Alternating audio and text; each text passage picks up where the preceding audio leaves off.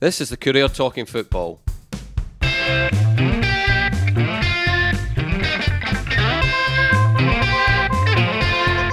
I'm Eric Nicholson, and with me this week are Jim Spence and Alan Temple. Morning, gentlemen. How are we both? Morning, Eric. Very well, thanks. Morning, morning, Eric. Had enough of the uh, the wee cup? Are we ready for the real thing next weekend? Getting excited? Uh, I'll let Alan take that one. Discretion is a better part of valour, I always think. Absolutely, it's Yes. um, uh, it's hard to shake the feeling that the League Cup can sometimes feel a little bit like a, a extension of pre-season. So yeah, it's it's feeling feeling ready for the real stuff. I don't know about you, but maybe it's because I was on holiday for uh, for the start of it. It seems like it's been a it's I don't it's been quite it's very very low key even by even by the Betfred Cup, Premier Sports Cup, League Cup, whatever you call it, even by you know usual standards. Maybe because there's not been many shocks, Alan. Do you reckon, or am I? Is it just me? Yeah, no, I, I think that's fair to say. It's been slightly lacking in the the upset value that you sometimes get at this stage, partly because. I think a lot of the teams lower down the uh, the the standings are still getting their squads together, and that's perhaps given the, the, the top teams, although they're also still looking to recruit. I think it's given them a a, a, a leg up. You've you've heard a lot of managers talking, uh, certainly from the lower leagues, talking about how they would rather be able to play trialists Yeah. and things like that. And I think that probably sums up just where a lot of the teams a little bit further down the pyramid are right now. And as much as they might like to upset the odds and pull off a shock, it's just not a priority right now when they're trying Yeah, they're- to put together I a think- squad for the new season. Uh, do you know what it is as well, Jim? I think it's just dawned on me there. It's it's because it's because uh, United and Dundee are just sailing along quite smoothly through it. Usually, one or both of them are are kind of having a there's an upset. There's a bit of a story going on, you know, during it. But it's been it's been calm waters for both of them, isn't it? well, it, it, it's the good ship Serenity at the moment. One, um, one uh, quite well known Dundee FC figure was was kind of trying to lure me in yesterday with some, you know, asking what was going on at Tannadice, and, and I got back to him saying, "Well, what have I missed?" But, but I'd missed nothing. And he, he was just making a general inquiry, "What's happening?" You know, as both sides of the street do, uh, and and it's so it's, it's it's really quite intriguing, isn't it? I mean, the moment is just so smooth, all plain sailing. I mean, like, there's one or two. Um, one or two United fans unhappy with various things, but there's one or two United fans always unhappy with things. I'm not sure what it is they've got to be unhappy about at the moment, and Dundee fans have got very little to be unhappy with. Both have kind of sailed through their, the you know these these early stages. But I agree um, with Alan. I think you know everyone's rebuilding. Um, we're just uh, off the back of the Euros. Um, the big clubs are rebuilding as well, and I think increasingly, Eric, we live in a world where ultimately it's it's certainly for the big clubs, it's about top league survival, you know, or, or even the kind of the championship championship clubs. It's about making sure they don't drop out of that. You know, more than ever, league business um, absolutely comes to the fore. So uh, this is a, a cup which hasn't caught fire. But to be honest with you, for a long, long time now, it's a cup which hasn't caught fire uh, for me until really probably the semi-final stages. Right, I mean, let- let's let's- let's start off with United then, because I thought there was a there was a, you know, United are always they're always fascinating with, and we've, touched on umpteen times as as far as the sort of you know you do, I think more more more than any club on our patch certainly, and I think more than any club, uh, you know, they're up there with. You know, possibly Hearts when I, you know, when I'm just thinking on my feet here, as far as you, you always seem to have two really strong strands of opinion in the fan base as to how things as to how things are going.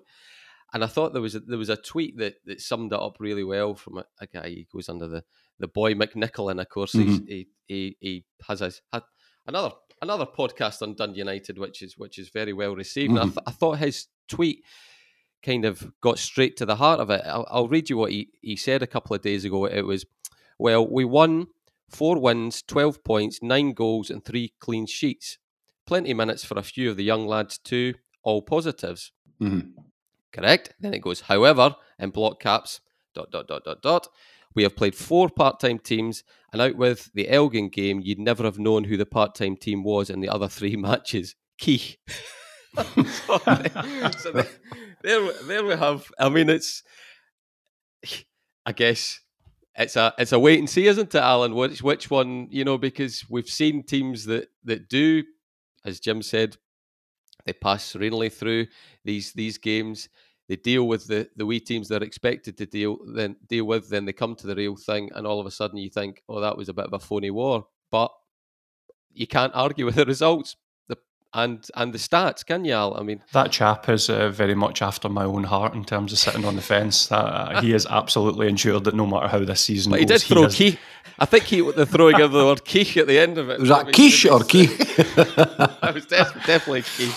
Oh, let what go. When I think of it, I mean, I, you know what? At one time, I got I got taken into the the senior editor's office at the BBC for saying it had been a hell of a game on the radio. And now, now we're banding words like kick about here, you know? Well, we are, we are. But Alan, there you go then. You get off the I mean, have you seen? You, you haven't seen United yet, though, have you? This um, season, so. Well, I'm going to I'm going to desperately drag DC Thomson out this gutter. Uh, no, it's um, I watched uh, I watched uh, although it was our, our, colleague Callum that was at the game in person. I did uh, certainly watch their game against uh, Kelty Hearts, and then I, uh, I caught up with the majority of their game against East Fife, and I do understand what the the chap's saying in terms of there wasn't a great gulf in terms of which was the mm-hmm. senior side, which was the, the, the Premiership side. But fundamentally, at this stage of the season, especially when you've got a new manager trying to implement a new style and a new team and integrate young talents and new signings, there will be a sense of teething. It won't immediately hit the ground running and be champagne football. All you want is to be learning, be picking up your your understanding of the new shape, and while doing that, try to put the results on the board. And the the only aspect of of disappointment, other than obviously wanting the performances to be a, a little bit silkier, would be I, th- I, think Dundee United have perhaps given the, the part time teams in their group. Uh, missed a, a, golden opportunity to to be seeded in the in the final stage. That's now really really hanging in the balance. They're on mm-hmm. twelve points, but only three teams uh, get a seeding in the next mm-hmm. round because of obviously the five teams coming in from mm-hmm. from Europe and Hearts, Dundee, and St Mirren all need a win to get to uh, Dundee United's total of twelve points. Dundee United are on plus eight goal difference. Hearts are already on plus 7 mm-hmm. Dundee are already on plus nine, albeit three of those goals were handed to them after uh, Ross County's forfeit. And St Mirren is the is the FA one. They're on plus six. But if all those teams win by the the margin they need to win by, that knocks Dundee United out of the seeding place. And Granted, there's bigger fish to fry. It's all about the league. But I would say if I was going to pick out a disappointment, that would maybe be the disappointment. But I think it's been a fine group stage for, for Dundee mm. United. Mm. I really do. Um, yeah, I mean, Jim, uh, you, I think you spoke in the last podcast about the the start of the sort of the, the introduction of a few more young players, and and, and it's, it's, I think the the big transfer business ins and outs is yet to be done at Tannadice, isn't it? So we're kind of we're still it kind of feels like a sort of extension of last season almost at the moment, doesn't it? Yeah. Albeit with a different manager. Yeah, that, that, I mean, I think um, you know United. I mean, maybe as soon as today, who knows? But undoubtedly, um, United fans want some signings. Eric, I always say this: football ultimately, you know, when you take you know, the notion of community and family, you know, why did you support a club? Because your granddad took you, or your dad, or your mum, or, or something like that. No, but that, aside from the notion of family and community and all the rest of it, I mean, it, it, it, it's a, it's an illogicality as to why you follow a particular football club. I mean, even I've, I've, got a little kind of room for this kind of follow your local club as well, because that would mean boys from our Arbroath shouldn't have followed Dundee United, or, you know, the Angus Arabs couldn't have come and see United, uh, whatever. Ultimately, though, for me, Football's bread in circuses. Football is entertainment. You go to be entertained. You go to watch guys, 11 guys in a park doing things that you would have loved to have done as a young man, but didn't have the ability, or in some cases didn't have a chance, but for the vast bulk of us, didn't have the ability um, to do. So it's about entertainment, watching guys doing things that are at a level you couldn't do, you know. Um, so when you're watching professional football, I think that's that's where that kind of that the boy McNichols uh, comment um, is slightly kind of concerns me when you talk about they were part-time sides. I mean, it's it's you know the, the part-time thing can be misleading. I, I, think there's a there's a good number of players at, at part-time level who could easily have played, uh, frankly, at Dundee United's level or St Mirren level or St Johnstone level. You know, um, many things uh, conspire to make sure they didn't, but I, th- I think it's always dangerous, and, and, and the fitness levels are not nearly as as, as big uh, uh, as they would have been at one time. Because good part-time pros train twice a week, play on a Saturday, and they usually train one other night a week as well. So that narrows the gap considerably as well. But you know, to, to kind of cut to that chase with United. Um, are a lot. I mean, they're going to go. We know that they're going to go. I've written my about it, as you guys have talked extensively about it. Um, they're going to go by and large with younger uh, players with, with, a coterie of experience around about them um, uh, this season. You know, the Mulgrews and the Edwards, uh, uh and, and, you know. Shankland at, Tannadice and, and, and, things like that, you know, scattered through the side, you know, the Reynolds will be guys with experience and, and, and old heads about them. Um, know that Shankland's much an old head at 25, but you know what I mean. Um, yeah. So there will be, and I hesitate even to say teething problems. Uh, laddies have to learn their trade, they have to learn their craft. And you're learning your craft every day of the week. You're learning your craft as a journalist every day of the week. You know, it doesn't matter whether kind of you're a, a, mere whippersnapper like young Alan there, or kind of heading for middle age like you, my boy, or a codger, or a codger like me, you know. First time you've been called that, you know, you're in senior company today, Alan. Yes, whippersnapper. no, I mean, you know, you're learning your craft all the time. And, and football players are no different. They're learning their craft all the time as well. And it will be uh, quite a big learning curve for a lot of the United boys this season. In that respect, I think uh, uh, uh you know the, the, the, tweet is right from um, the boy McNichol. I mean, it is only League Cup at the moment, and, and, undoubtedly in terms of quality, overall quality, the full time sides will have more of it. Uh, and, and, my my acid test, I don't know, I may I may kind of touch on this in my column uh, this weekend. My acid test is not the League Cup. I like six, eight games into the season um, before you really get a feel for new signings that have come in, and of course, new signings are coming in right until the window uh, shots, you know. So it's too early. I mean, I was out for a run with some of the scooter boys last night. We're talking about how will the season go because everybody's a you know football man or woman, and I don't know at, at this stage. It's too early because one or two real quality signings can make a heck of a difference uh, to, to, a football side, you know. Um, losing one or two, you know, if United, we've talked ad infinitum on this programme, if United get a big, uh, a couple of big bids in for Shankland or Siegrist, or both, or lose both of them, that can make a big impact. Could they replace them with sufficient quality? So, you know, I mean, from United's perspective, there's all of these things to throw into the mix with, with young boys and all the rest of it. Um, that said, I mean, you know, um, and I'll finish on this this neat point. I was delighted to see Aberdeen last last night not only win very very handsomely uh, in their European tie, but also uh, you know give a 17 year old um, uh, a, a, game at, at, at, right back. Because I'm a great believer that if you're good enough, uh, you're old enough. You know, um, so. Those United boys, what I've seen of them, there's a lot of really good kids in there. They need a bit of experience around about, and they need kind of um, good tender care as well. They need to be treated as men also. Um, I think potentially it could be quite an exciting season, but it could also fall flat on its face. That's the nature of football. That was that was a quite a revelation, Jim. Though you're going to wait at least six or eight weeks before you tip United for Europe this season. That was. I think. I, well, I think listen, you went early, I think you went earlier last year, if memory serves. Well, I, am still waiting the egg off my. You were, you were, you were on you were on Mickey's band. He, he was he he won you over early, didn't he? You were. You no, were listen. I, I, I mean I thought some. I've got to be honest with you. Mickey. Some of the football the bold Mickey played was murder. It was turgid, but. And this is where we come to the, the crux with football fans. What is it you want? Do you want to win? Do you want to stay in the Premiership? Do you want to be entertained? Thank you, you very, thank you very much, Jim. Because that, that's that's where I'm going to take this with, with Alan. Because I thought, as well as as well as perfectly, the reason that that tweet caught my eye because I thought it perfectly encapsulated the two the two schools of thought we United that will probably run throughout the course of the season. But I thought it also shone a light on the fact that the Dundee United fan base, Alan, they're they're not gonna. I don't say put up with, but last season was very much about establishing themselves back in the Premier League, and I think they were able to swallow, maybe some more than others, the fact that the football was pretty dire, and it was it was it was functional, it was pragmatic, all those things. Now, they're not going to.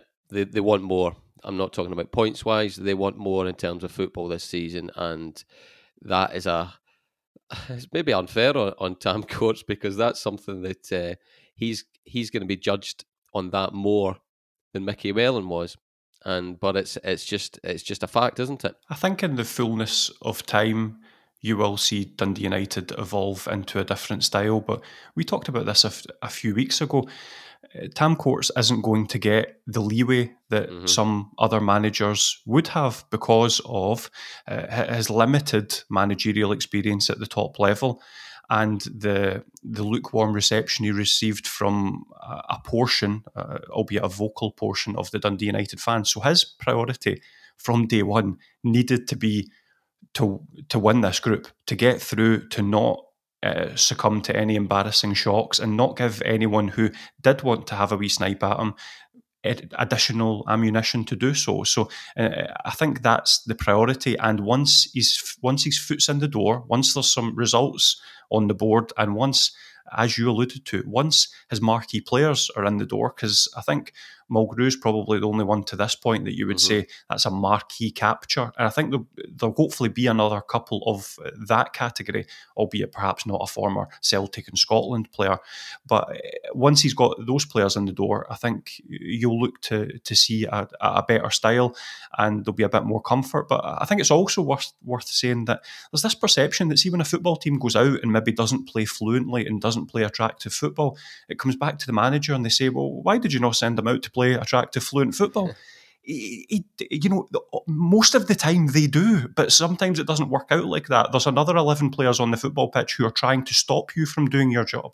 So it doesn't always pan out that way. And I think you look at the lineup that Tam Courts put out for a lot of those games, and it's full of young attacking players, and it's set up in a style that, in theory, should allow for attacking, exciting football. Dundee United scored a goal at Kelty, for example, that's it's emanating from one wing back to another wing back, both pushed right up the pitch and three players narrowly in the box and people bombing on from midfield.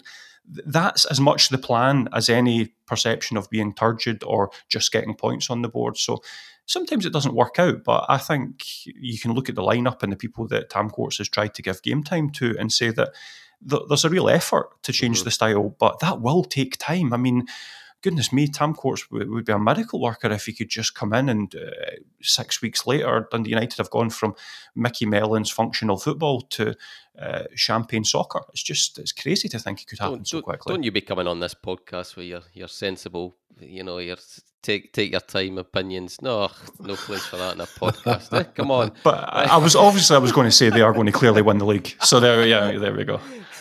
Jim, I mean, I know that you probably prefer to to see the white of his eyes. I don't think you've been a Tam Courts presser yet, or you know, or maybe you have. Correct me if correct, correct me if I'm wrong. But what's your? Uh, he's done plenty of these sort of. He's obviously done plenty of stuff with mm-hmm. us. He's done this, the, you know, he's done the the sort of sky build up pieces, all that sort of thing, and obviously the unveil. How how do you? Maybe maybe you don't put too much stock in it, but how how do you think he's he's shaped? Is he is he shaping up? Does he look like a manager to you? Is what I'm trying no, to say. I mean, I, I, I, I, say this of all uh, all people in football, Eric. You know, after over thirty years of being involved in it, interviewing just about everyone in the game, um, talk is cheap in football, and that's not that's not a dig at Tam Courts or anybody else. Talk is cheap. Ultimately, you can talk a good game, and by the way, I think he does. I think he's very articulate. I think he talks well.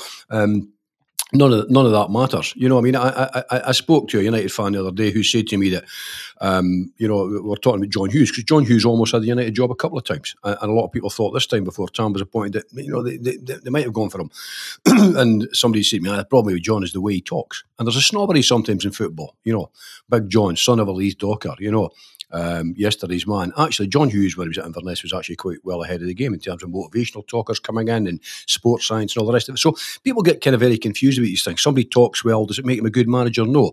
Um, where you need articulacy is, is, is, is in terms of his instruction to the players, in terms of the type of football he, he, you know he has them playing, but mainly in terms of the type of players he picks. Does he pick the right kind of players? So what I've, what I've seen and, and heard of Tam Courts uh, so far, I've been quite impressed with. The problem is he has got a very very difficult He's got a snob audience to win over. Let's be blunt. You know, they look at him, they go, he's at Kelty Hearts, junior football. Um, how can he possibly manage a team like Dundee United? Um, well, I, don't know if he can, is the answer. We've said this. I mean, you know, the, the proof of the pudding will be in the eating, so to speak. So far, um, you know, albeit against part-time sides, as, as the boy McNicholl is pointing out, um, they, they, they, they've done what's been asked of them. They, they have, you know, they, they, they're through. They've won the games. Um, in terms of, uh, you know, what, what, kind of football they've played, how they've looked. That's an entirely subjective notion. We've all come away from games and thought that was dire, and one of the, one of the guys in the company said, "Oh, that was a terrific performance tonight." Also, looking at United, you know, I think there's an impression that sometimes, even d- during Dundee United's glory years, it was constantly swashbuckling football. It wasn't. I covered a lot of them. It wasn't.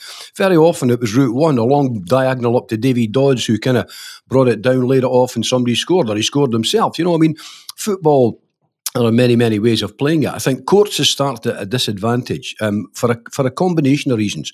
There are some United fans who've got it in for Big Tony Asgaard, the sporting director. They don't like him. They think he's using the club for, for whatever nefarious reasons. They have this thing in their mind, and therefore they see Tom Courts as one of his boys. He's, you know, mm-hmm. the, the, it's being run as some kind of fiefdom, and he's got his own people in and all the rest of it. Here's the news. That's how football works. That's how football always worked. it worked at amateur level at the, the North Inch in Perth or at the Cowp in Dundee. It worked all the way through juniors, right through seniors at international level. That's how football works, you know. Um, and I've little time for this kind of this nonsense, uh, this kind of naivety uh, from people. The bottom line, the acid test will be quite simple.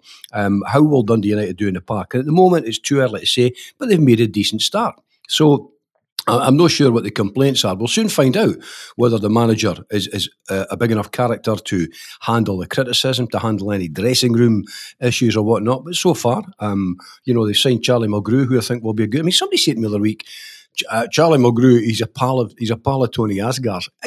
In football, particularly in the Scottish Goldfish Bowl, who doesn't know each other? You know, yeah. um, and they've signed a guy that's that's you know that has a very very strong and good pedigree. So I've got, uh, you know, probably aided by the fact that I did a wee bit of work there, uh, Eric, It constantly reminded the daftest decision of my life. But I've got very little time for for the armchair critics. And you've made and you've made plenty of daft ones. made a million of them, you know, but some worse than others. So you know, the bottom line with Tom Courts is quite simple he will be judged like every other manager, and, that will be on the success rate, um, uh, how he does. And, and, and he faces a tough season. Faces a tough season because he's going to have to go mainly with younger guys. Um, in a season where it looks as though Hibs and Aberdeen might be really, really strong uh, teams. Hearts will be, Hearts are back, Dundee are back. You know, Saints. It's a really, really strong league this season. So he will stand or fall on his own abilities. It's as simple as that. You know, I mean, he's thirty nine. He's no shrinking violet. Said this in one of my columns. If he can handle a dressing room at Kelty Junior when they were juniors, pretty sure he can handle a dressing room at, uh, at professional football level. There's not much difference apart from the wage level. Um, so I think you know you give the guy a chance. It's as simple as that. I mean, uh, you know, if you went and asked hundred Dundee United fans before Courts was appointed, who do you want? You got about sixty-five different answers. So you can only run a club with the people in charge. You know, they're owned by Mark Ogren. The big Tony Asgaard is the sporting director. Um, there's a board who have input, and they've gone for Tam Courts. So you've got to give the guy the benefit of the doubt. And Alan, apart from, I know off my top of my head, there's it's pretty much now, now that they've changed the goalkeeping coach it's pretty much a a new backroom team completely from from the one of last season. So it's very much very much his group of men. I don't know. We can we can all speculate, and maybe it'll come out in the wash. The the reasons why Neil Alexander's Neil Alexander's left, but he's he's got his own men around him, isn't he? Absolutely, and I think uh, as you, you you touch upon, it's the nature of Dundee and it's the nature of uh, social media. Uh, Dundee as a city, not as a. I'm, I'm not uh, calling Dundee uh, Dundee United Dundee. To be clear, I've not done a Sky Sports there. Um, never the never work again, you know.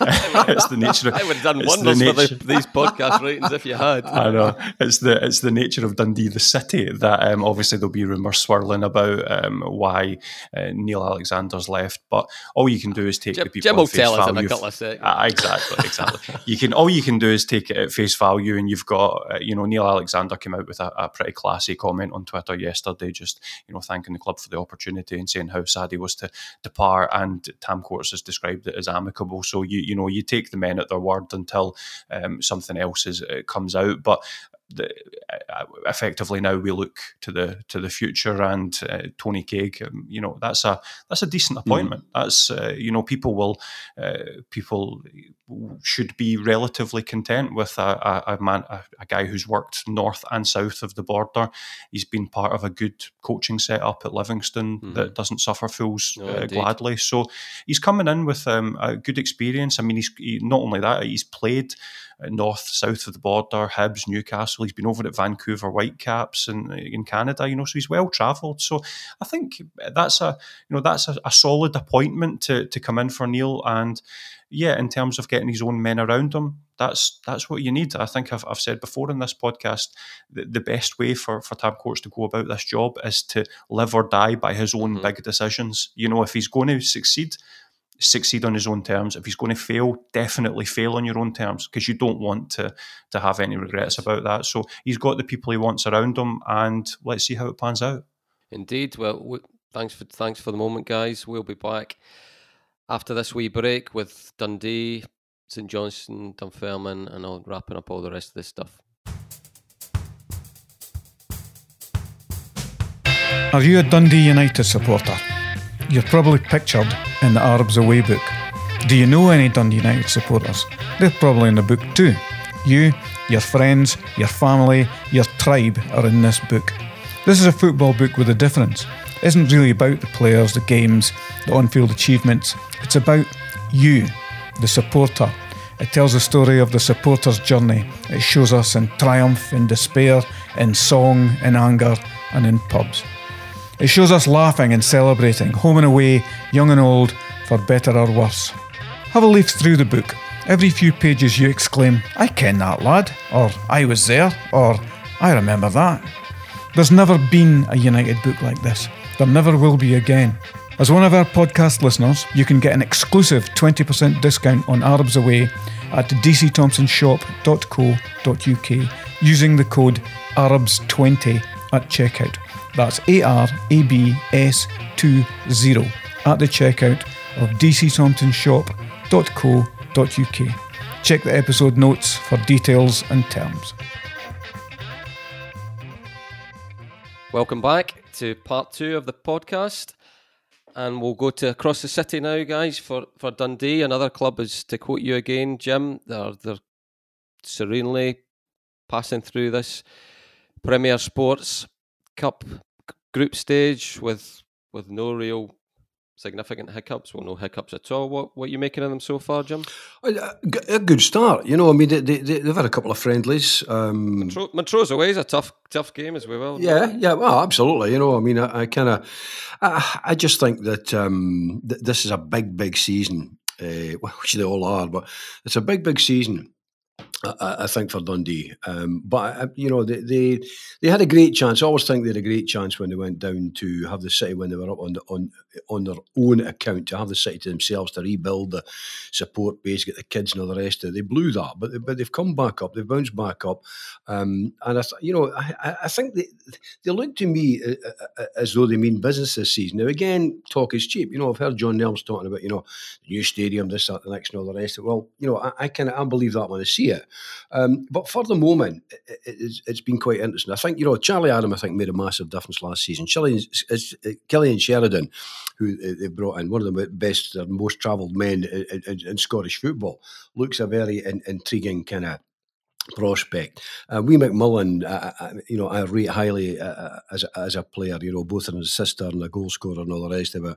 McGowan, you know, is a real competitor. Uh, you know, just, I'm looking through at the side and I, I think there's a bit of quality there. And there's there's a twofold problem in a city like Dundee. One, you want to do better than your rivals, and they're both in the Premiership this season. So that that that's that's one of the things. And quite often, no matter how badly you do, as long as you've done better than your rivals across the road, it's almost enough. Um, but again, you know, I think it'll take a bit of time to to get in. And James McPake wasn't without his critics last season. There were people, I I remember writing a Courier.com saying, you know, give him a chance. He's it's early days for him and all the rest of it. But I think he's assembling a decent looking side. He's got, you know, like a Cummings, you know, who sometimes I think flatters to deceive, but he has all the ability in the world. There's no doubt about that. I just look around him and I think they're, they're, there's there's a bit of something about that Dundee side. Now, whether it, it, whether it kind of blooms into something, you know, flowers into something special, um, or, or, whether you know, it, you know, flatters to deceive, uh, only time will tell. But at the moment, I just have a wee, a wee feel uh, uh, that Dundee might actually achieve more than some people think they might this season. But that could be blown out the water after five or six games, Eric. Who knows? Yeah, I mean, Alan, I, I, I like the signing of Cillian Sheridan, but I'll, I'll, I'll stick the caveat in. I you know, it's a long time since I've seen him regularly. Um, he's one of these guys you, you you follow his career from afar just because it's it's very different to to most footballers we get to know. He's kind of it's a bit of a well, it's a bit of a Gregory Tade type career. You know, he's going from you know different European country to different European country.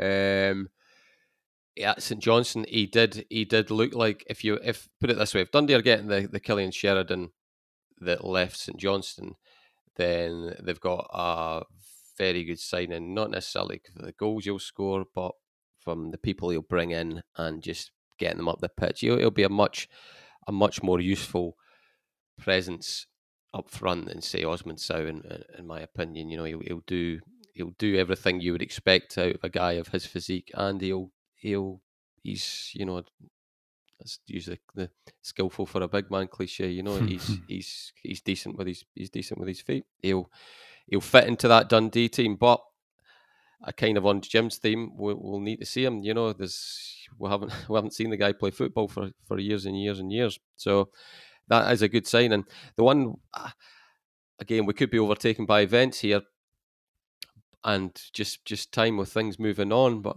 I'm not sure about the Graham Dorrans sign. I would be I'd be I'd be wary of that. I really would be because now we've we spoke about this on the podcast umpteen times, and I don't think it was Graham Dorrans' fault. But there's no doubt in my mind that after Graham Dorrans left, Dundee were a better team, and I think it was because it was it was clearing things up in, in James McPake's mind. I think he had too many of a similar type. He he tried to get Dorrans in the team, as you probably would with a guy of his pedigree, and the, the midfield blend wasn't right. So that would that would that would worry worry me a bit if they if they signed him. I have to be honest with you because I, I think you can have you can have too many options for a position, can't you? And it's it's not a it's not a. I don't I I don't see I don't see the big benefit of going back there. What about you, Alan? I would be inclined to agree, and I don't think it's any disservice to, to Graham Dorans. I, no. I followed him a, a, little bit actually over in the A League. I like a, a eight thirty in the morning BT Sport dose of A League uh, on on, on occasion. It's a it's, it's, a rare treat with a cup of uh coffee, and um, I must say he, he, played very well. You know, he, he looked refreshed. He looked like he was enjoying his football, and um, he's no doubt going to be a very good player for someone. But this is more about what Dunfermline have already got in the dressing room. And Dundee, you've well, Dundee, even, yeah. sorry, Dundee. Pardon. I know. I'm going right back to the last section. You'll get your chance, by the way. We'll be speaking about the Germans later. I know this is this is more about what the Dee have got um, in the dressing room already, and that's it's a it's a mighty strong midfield uh, unit they've got there. You've got a team that last season Sean Byrne for a period wasn't guaranteed mm-hmm. to play every week. Fin- Finlay Robertson, Finlay, Finlay Robertson's coming back to to full fitness. Um, you know you've got other guys that you're loaning out that are talented midfielders. So I just I, I don't really see why with every club having a finite budget, you would spend a chunk mm-hmm. of that budget on Graham Dorrans, as talented as he is. And although J- James McPake won't rule anything out, I think the smart money would be on James currently doing a, a good close friend of his a favour. Now it's uh, you know giving him good facilities, giving him a chance to really get up to speed, and also not distancing himself from a move because if you want your mate to sound like a, a an in demand top player, then why would you say no? We're not interested in him. You know, so I think James might be doing what a hell of a lot of people do in football. So this is certainly not a criticism in any way, which is you know looking after a, a close uh, personal friend. And um, so I wouldn't be too, uh, you know, I wouldn't be worried either way because he is a fine player, but I, I, don't think it's something that's going to happen. And I'll await the, the egg on my face when he's uh, scarf above the head then, by the time this goes then, to, to publish. Dundee's player of the season, yes. exactly. I mean, Jim, I think you were underwhelmed by Dorrans first time around, weren't you? And he was dropping deeper and deeper in that in that Dundee team, wasn't it? He was on he was on the toes of people who whose position it was, like Sean Byrne, to to be the the sitting midfielder and getting things tick. You know, I mean, Graham Dorrans at his mm. peak was a fine, fine player. And uh, uh, the, the Graham Dorrans I always go back to was at, at West Brom when they absolutely loved him, and he was, you know, he was he was almost off the strikers, you know. So, is it is it one you would take a punt on well, again? That, that, was the reason I was underwhelmed, Derek, because like yourself, uh, you know, you, you, your memory um, it doesn't play tricks on you. I mean, you remember quite clearly, mm-hmm. quite vividly, what a fine player he was. You know, just how how talented, uh, uh, uh you know, the range of abilities that, that he had, and then you see him in a different setting, you know, at Dens, and it just never ever came to fruition uh, for me watching him there. And I agree that that when he left, you know uh, Dundee became a different type of um, of side. So I, am not entirely sure where you'd fit. I mean, I think Alan's absolutely spot on. I suspect you know that, that you know that's the nature of football. People do each other favours, and uh, these are not free favours. You know, I mean he, he still has plenty to offer in the game. And it might well be he has something to offer at Dundee, but if he doesn't, you do him a favour um, because he, A, he's a pal, B, he's a fine football player. You give him a chance to put himself in the shop window, keep himself fit while he's here looking for another club. And who keeps knows? on their toes, know, keeps the other uh, Well, it keeps others on their toes, absolutely. And in the future, of course, your paths cross again also. You know, I mean, you forget that. I mean, as, as we said earlier on, you know, we're, we're all involved in journalism. We've all got pals that are, you know, all over the shop, you know, and, and your paths cross sometimes in the future in the most unexpected ways. So, you know, J- James uh, uh, uh, will be keeping a range of, of, of, of options open to himself, about signing him, not signing him, but putting him in the window for, for someone else to do someone else a favour. Uh, 101 things. If they did sign him, it wouldn't be the worst thing in the world, but my suspicion is they've got plenty there. I mean, foot, look, most football managers want a squad of 60 they'd rather make the tough choice than not have the choice to make because of a lack of numbers. But uh, in, in, this situation, you know, with the budget being, uh, I mean, Dundee got a decent budget, but it was it's like every other budget; it's not finite. Um, so I, I, would imagine this time, looking at that Dundee squad, I think they've probably got sufficient there, and there may be one or two other targets yet to come in. Um, so my suspicion is this will end up simply being a, um, a, a an exercise to to allow Graham Dorrans to keep himself fit, keep himself in the shop window. Right, Alan St Johnstone. I mean, at the risk of being, well, we are going to be hostages to a, to a, moving story. Um, St Johnstone, whether they're playing Galatasaray, a McDiarmid Park, or some neutral nation twice, is still up in the air. And I think you can kind of boil it down to they're going to need to get Turkey in the country, to get Galatasaray in, into the country and to get St Johnstone back into the country from Turkey, they're going to need some sort of exemption, government exemption, aren't they? I think that's pretty that's pretty much the easiest way to sum it up. And I'm not going to ask you, do you expect it to happen because you're not in the you're not in. Uh, you've not got Nicola Sturgeon in your contacts book unless unless I'm doing a, doing you a disservice. But uh, how how important, how significant is it that St Johnstone get to play this this tie at home because I mean it's been thinking about it a lot and I think I, I think that the reason this St Johnstone fans would be so disappointed and upset about this one is because you know they they they really they, they got their heads round and I thought the way in which they dealt with the fact that they've missed out on let's face it history will judge it as the the best season ever for St Johnstone not a single fan got in but they got their heads around it, and I think they they they, they embraced it for what it is. They they enjoyed it. They they they enjoyed it in different ways. They savoured it in different ways.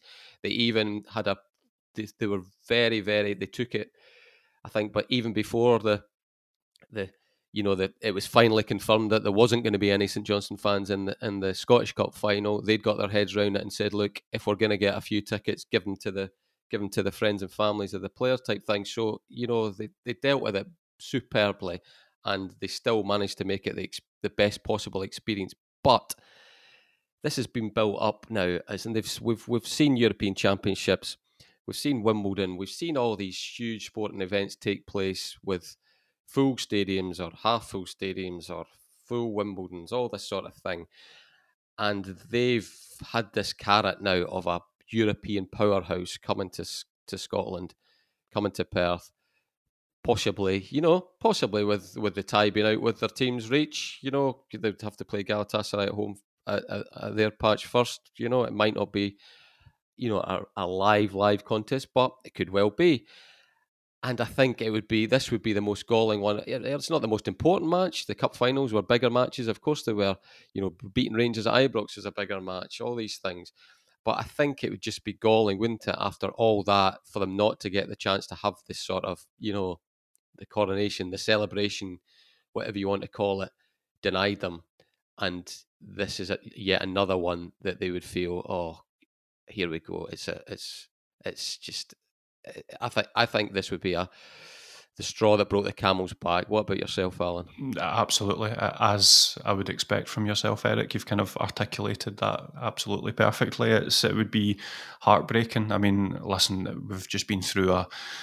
We are still in the midst of, I should say, a global mm-hmm. pandemic. So, you know, bigger heartbreaks have occurred and, and bigger issues are obviously there. But in terms of from a, pure, a purely footballing context, the amount that St Johnstone supporters have missed as brave a face as they have put on it has been, uh, you know, just horrible for them. I mean, it's uh, these are moments that just uh, you know you can make the best of these things, but imagine those two cup wins with fifty thousand at Hampden. You know, just imagine what it would have been like. Imagine the street parade in Perth after that second trophy win. Just you know, you, you imagine all these things, and that's a pang of regret. And then you think about European football is something else. You're completely right in what you say. The cup finals were bigger, but European football is is just something a bit different. And in recent history, you you look at these games, the Rosenborgs, the Eskişehirspors, the you know, the mass, even going back to Luzern, games like that. These are games yeah, Mon- that Monaco before that. Monaco, of course. You know, you have a.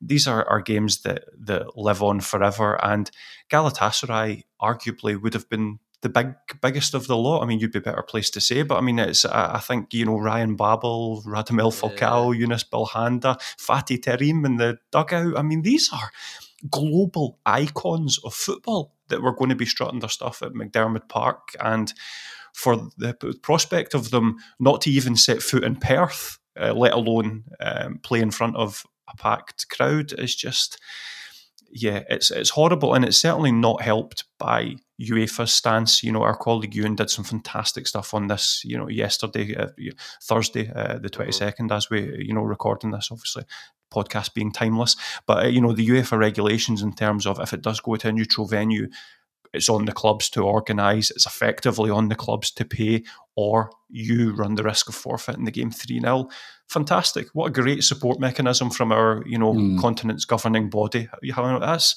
I mean, honestly, it's just if it wasn't for the amount of work that the players have put in to get to this stage and how much they've earned the chance, God, you'd have half a mind just to tell them to stuff it. You yeah. know, because it's it's you know it's what what a lack of support for one of your, you know, well, two of your member clubs, albeit you know Galatasaray financially will be in a better place to to handle it. It's just, ugh, the whole thing just leaves a real bitter taste in the mouth. Yeah, it's to be. It's to come down to politicians are the only ones who can sort this, as can't they? And and it's it, it feels like it. I mean, sports. You know, St Johnstone, Galatasaray.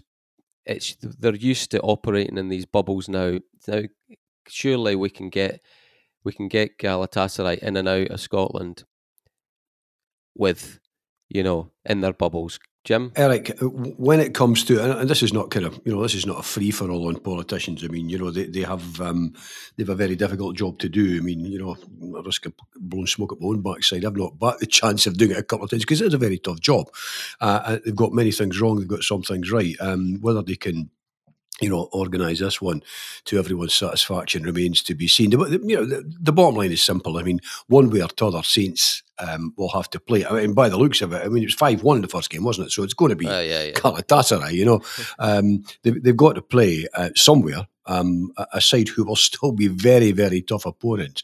Um, you know, runners up in the top uh, top Turkish division. Um, you know, one of the great sides of Turkish football. They've got to play them somewhere, uh, and it will be a very, very tough tie indeed. As Alan said there, you, will know as well. You've been there. You know, we, we, we've all witnessed and had the the great pleasure of being abroad with Saints in some big, big nights. Um, uh, you know, you would like to think that they might squeeze through this one. It will be very, very tough, and and and and that by the time they do, things might become a wee bit clearer for the for the next, you know, the next few games. But who knows? This is all in this is all this stuff's all in the lap of the gods now. You know, we, we've um, we, are all over the shop in, in football terms. You know, and in, in, sports terms, Wimbledon. You know, um, you know the the, the the the Euros, the whole bit one, you know, you, have watched Celtic with 9,000 in, Aberdeen last night with 5,000 in. Some games are full elsewhere. I mean, it's, I hesitate to say a shambles, but I do kind of sense that the authorities have, have just not been able to keep a grip on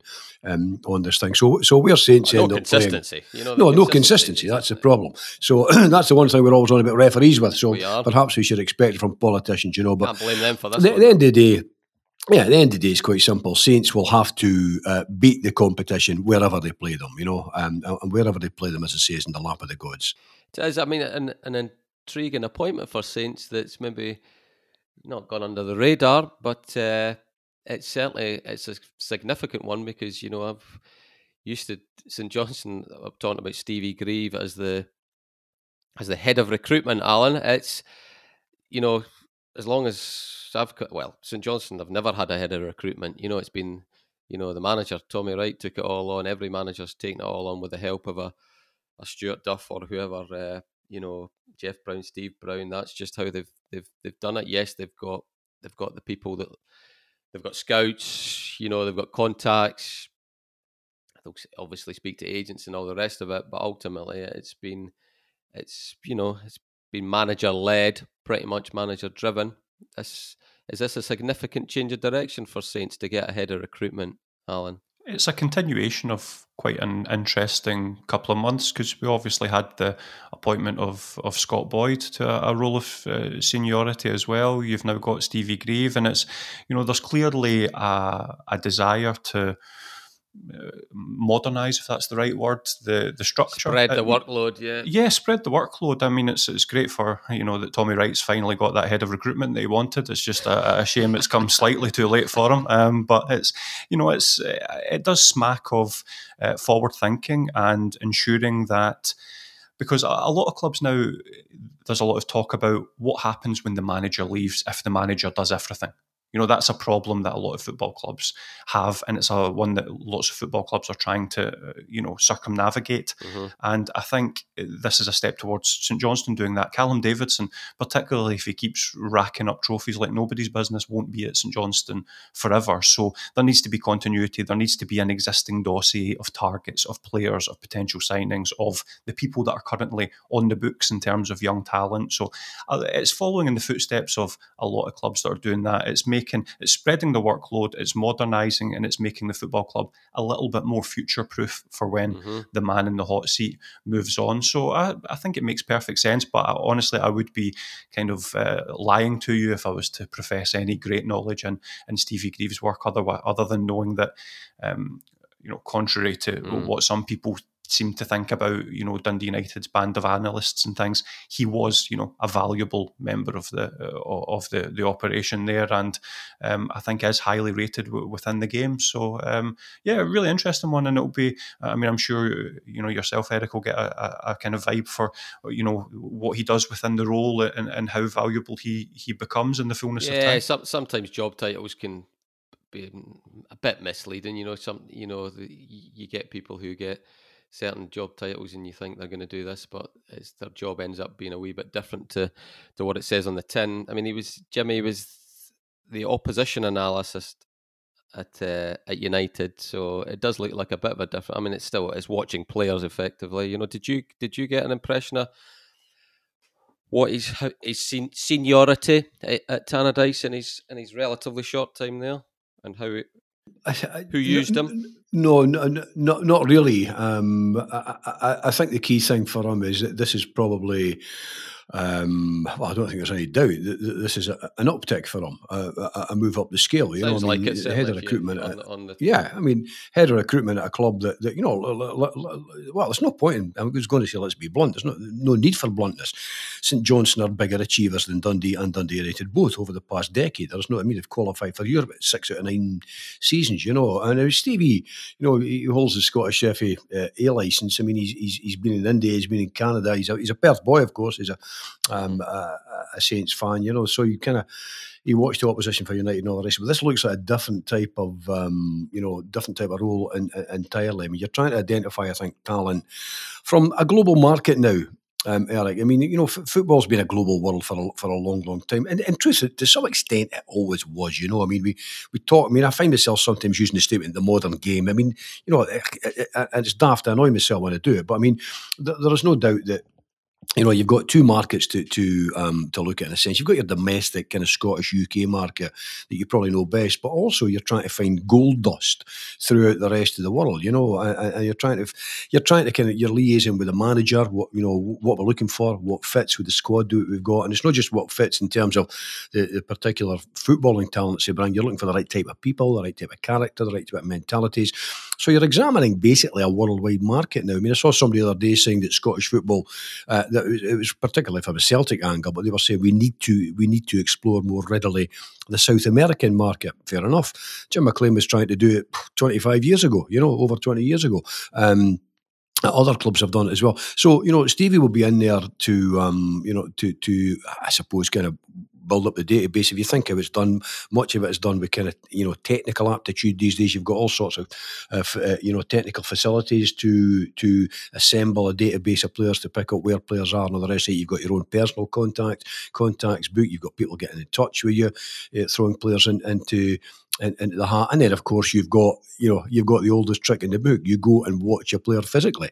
Um, I'll, ne- that can I'll be, never catch on. No, but, but, but, that can that can be difficult to do. You know, I mean, uh, that that's the role in the sense of the old scout. Well, you know, I mean, at one time, you know, all the top English clubs had scouts in Scotland who watched you know junior games and. You, going your uh, junior games or reserve games or whatever, or first team games. I mean, there's always, a, you know, we, we're always scouts at a game a first team game at Tarleys, Dens, wherever, just keep an eye on players.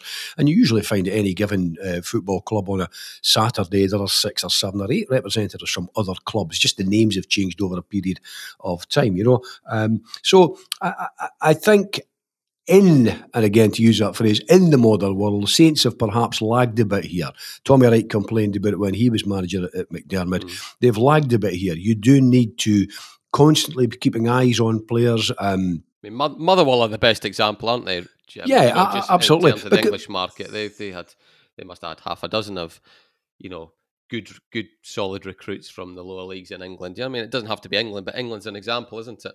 No, it's that, that, that's right. I mean, it's, it's it's an expanding marketplace. You know, the game of football is, is the most popular sport on the planet by a million miles. It's mile, miles ahead of any other sport. You know, so has the greatest number of players playing it, and there are emerging markets all the time, or markets that that haven't perhaps been tapped or haven't been tapped for a while. Um, there are you know, young players uh, coming through at clubs that kind of aren't quite making the break or could be doing with going to Saints or, or on loan or something like that. You know, they've had the benefit of some of that already, haven't they? From Millwall, they've got another one in, you know. So mm-hmm. it's, I think it's it's one of these roles, I think, this role that Stevie's taken over has a particular title, but I think it'll have quite a wide ranging um, aspect to it, you know. I mean, and again, it's a kind of case of Callum getting his own people around about him, getting his team around about him, people he knows, people he trusts, he values their judgment. They all have a role to play. But I think, you know, in modern management speak, it's not kind of, you know, it's not hierarchical. I do this, you do that, you do that. Everyone, I think, will chip into that. Ultimately, the boss always carries the can, but it will be very much a cooperative um, effort, I think. So I think it's a good thing that. Um, that Saints have got this. I mean, the head of recruitment, I think, is is, is needed. Um, you know, at, a top club, it's needed to, because yeah. all you need is to pick up one player who brings you in a, a, a, terrific transfer fee a year down the road or two years down the road, or you bring in two or three players that add substantially to your placing in the league or help you with a, cup win or, or a good cup run or whatever, or, or, or ensure that you don't get relegated. You know, that, that's the whole idea. And given that the, the our domestic market um, is saturated, I think think you have to look there, but you have to look elsewhere as well. So I think it's a good thing uh, that Saints are doing here. Well, the last part of the, the podcast isn't going to be a cooperative. It's going to be Mr. Temple just speaking to us about uh, mm. uh, Dunfermline's new owners. Go on, educate us. How did you?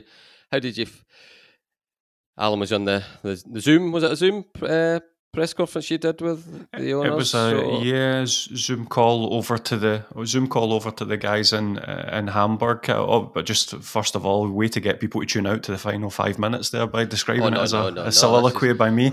No, but this is where it's. At. I mean, what do you always? I'm always interested in how you just you know people can say the right things, people can you know trot out stats and all the rest of it as as we hear so often. But how? What's your gut instinct when you you actually spoke to them?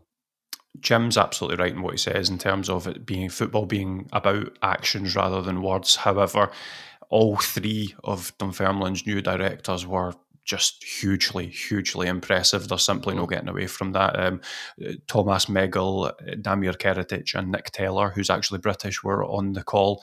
Uh, those are say all, all English speakers, or did you have to dip in? All, your, your, your yeah, no, they were.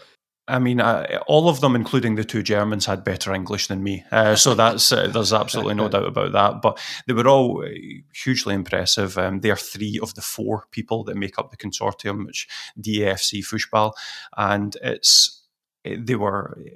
I think perhaps the most exciting thing about it was the the lack of moonbeams and nonsense really mm-hmm. it's um it was a real desire came through for them to do this properly. It's their their motives seem to be driven by a frustration in people not seeing the potential of clubs and the wastage and folly that comes from a lot of owners in football.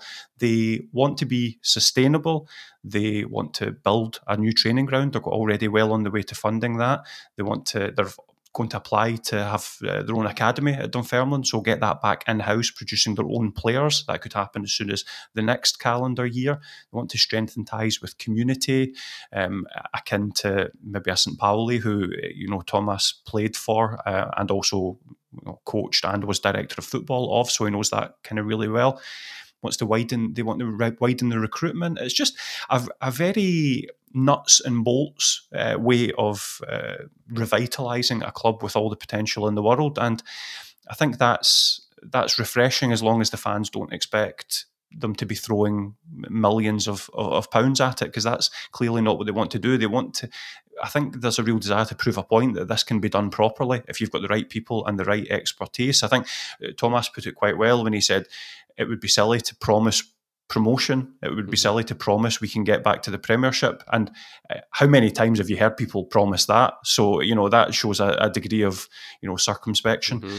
And but what you can do is you can put every single piece in place, and you can renovate every single you know make every aspect of the club the best it can be, and that should get you to where you want to be. And you know, so there's there's money, there's expertise. I mean, Damir Keretić was a, a Davis Cup tennis player with Germany and then went on to be general manager of IMG Germany. Anybody that you know has a has an eye on marketing will have seen IMG's logo. They sponsor, for example, the Dutch national team, their mm-hmm. training top. It's a, a, global giant that he worked for. Nick Taylor was on the advisory board of Commerzbank, the second largest bank in Germany.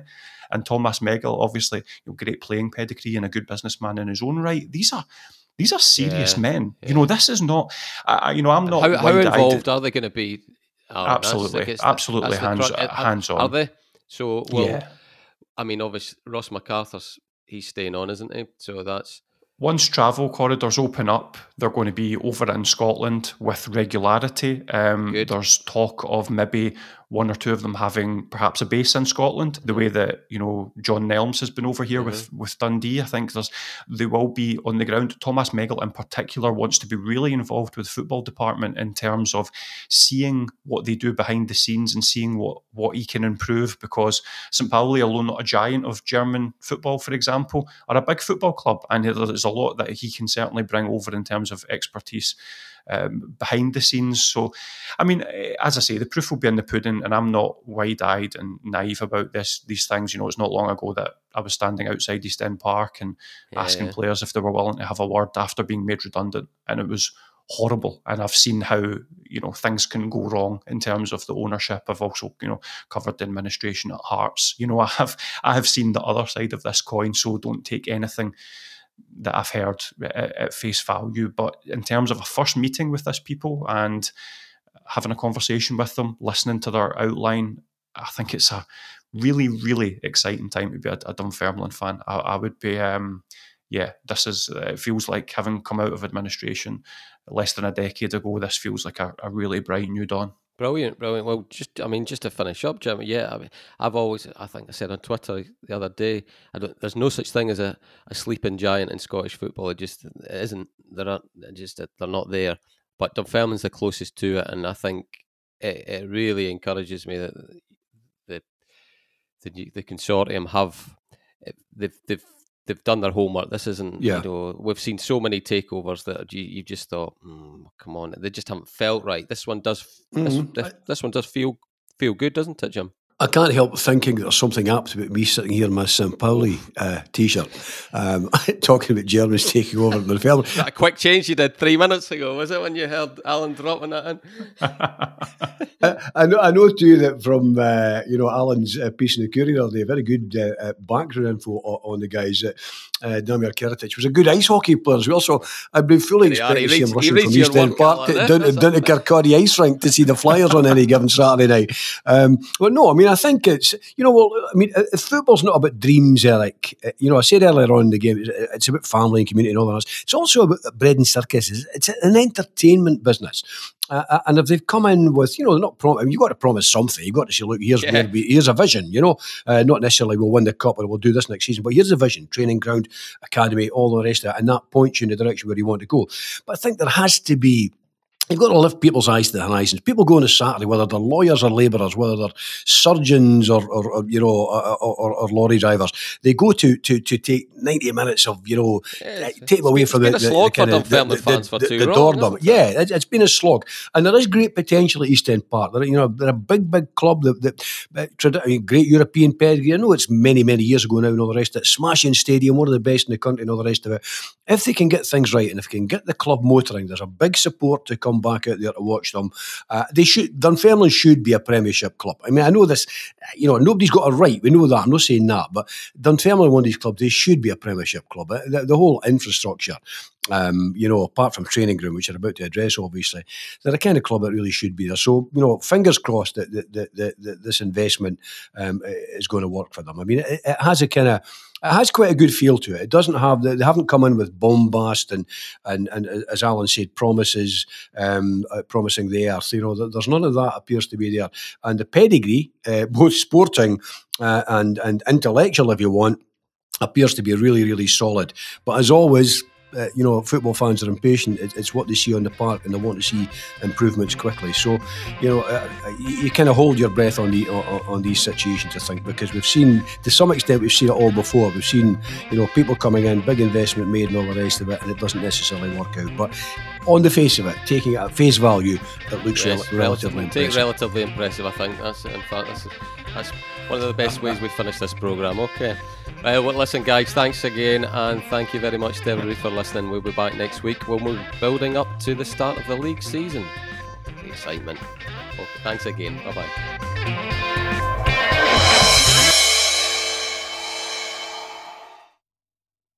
If you like the podcast, we'd be grateful if you tell your pals about it, or even better, leave a review or a simple rating on iTunes or wherever you find your podcasts. All that really helps people to find Talking Football, and that means a lot to us. Don't forget too to pick up your copy of The Courier Monday to Saturday, or go to thecourier.co.uk slash subscribe to find out how to get our award-winning sport, business and local journalism across Tayside and Fife in the way that's right for you. The Courier. Local matters.